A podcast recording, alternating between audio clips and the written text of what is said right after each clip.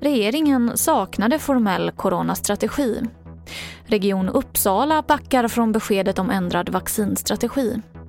Och Storbritanniens prins Philip har avlidit.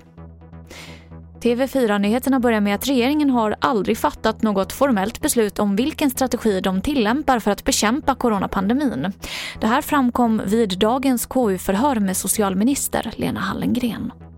Nej, vi har ingen formellt beslutad strategi. Det finns inte ett beslutsdatum och strategin har inte på det sättet en rättslig status utan det här är en, en strategi som har diskuterats, eh, som har varit föremål för inte minst allmän beredning i regeringen vilket ju är ett, för, ett, ett sätt att, att resonera om hur man arbetar och sen har detta sammanfattats.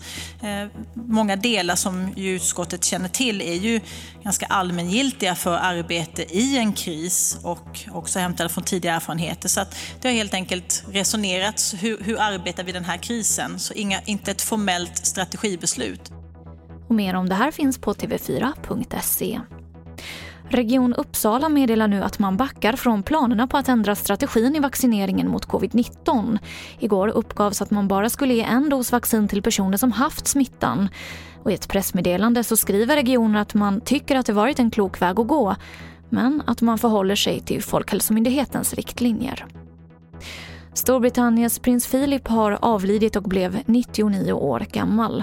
Prinsen var gift med drottning Elizabeth i över 70 år och idag kommer kondolenser från flera håll i världen, bland annat ifrån det svenska kungahuset.